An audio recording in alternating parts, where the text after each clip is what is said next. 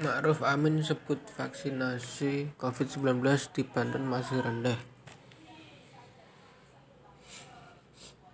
Jakarta, CNN Indonesia, Wakil Presiden Ma'ruf Amin mengatakan vaksinasi virus corona COVID-19 bagi tenaga kesehatan dan lansia masih rendah.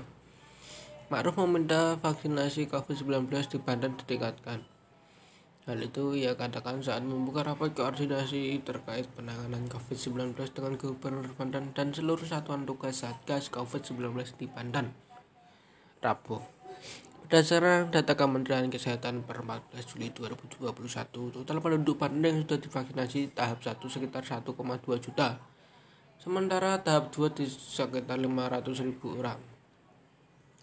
Penduduk Banten berjumlah 11,9 juta jiwa. Maruf menyebut butuh sekitar 8 juta orang yang bervaksin dengan target 50 ribu orang per hari untuk mencapai kekompakan kelompok. Dengan mempertimbangkan masih rendahnya cakupan vaksinasi lansia juga masih jauh dari target sasaran.